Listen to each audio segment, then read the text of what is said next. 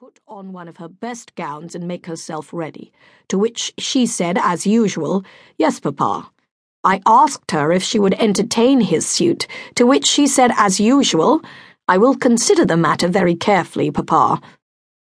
Mrs. Chadbury dabbed some rice powder on her nose and said wistfully, If only she would accept him.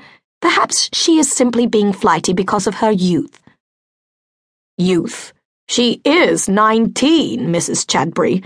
A grown woman, and shortly to be an old maid, an ape leader, if she continues so.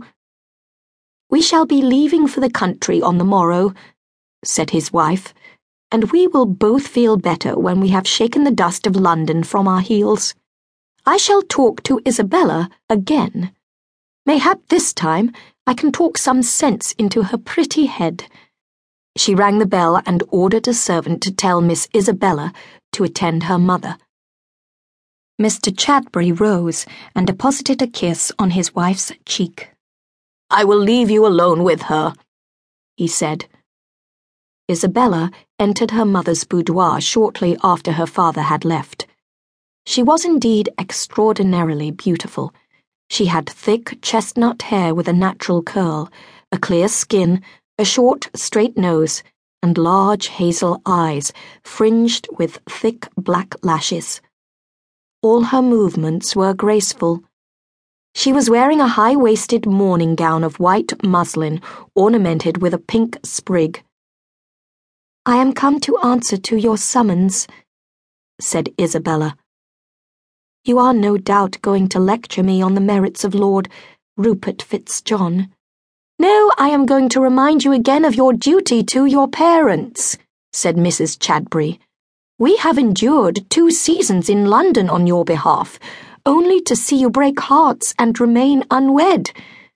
You will give Lord Rupert's offer your full consideration. You cannot be looking for love in marriage as, so far, you seem to be incapable of that emotion. It is time you thought of setting up your own household and having your own nursery. Yes, Mamma, believe me, I will really think very hard about Lord Rupert's offer. Do that. If you reject him, then when we return to Cornwall, your father and I must begin to think very seriously of arranging a marriage for you. Isabella gave a rippling laugh.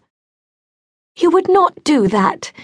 Never fear, Mamma. Lord Rupert will find me the soul of courtesy.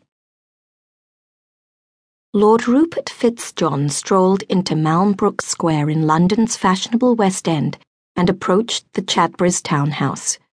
He was a tall young man with thick brown hair, a tanned face, fine black eyes, and full, sensual lips.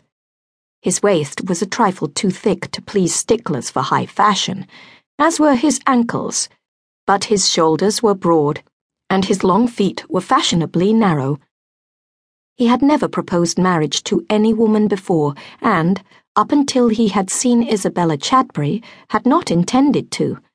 Why saddle oneself with one woman when there were so many delights to be enjoyed in London, and for only a little money? The fact that he had never before gone courting and had always paid for the delights of the flesh meant that he had never met with a rebuff, and so fancied himself as a veritable Adonis. But now he longed to make Isabella Chadbury his, to crush all that cool beauty in his arms, to be an object of envy. He was not surprised that Mr. Chadbury had given him permission to court Isabella Lord Rupert knew his own worth. He was rich and handsome, and he knew he was privately listed as one of the best catches on the marriage market. That the Chadburys were extremely rich as well was a bonus, the icing on the cake. A correct butler ushered him into the hall of the Chadburys' townhouse and took his hat and cane murmuring that he would conduct Lord Rupert straight upstairs to the drawing room. The faint look of strain on Mr. and Mrs. Chadbury's faces escaped Lord Rupert. He had eyes only for Isabella. When he entered, she was seated at the window, the sun shining on her thick chestnut hair.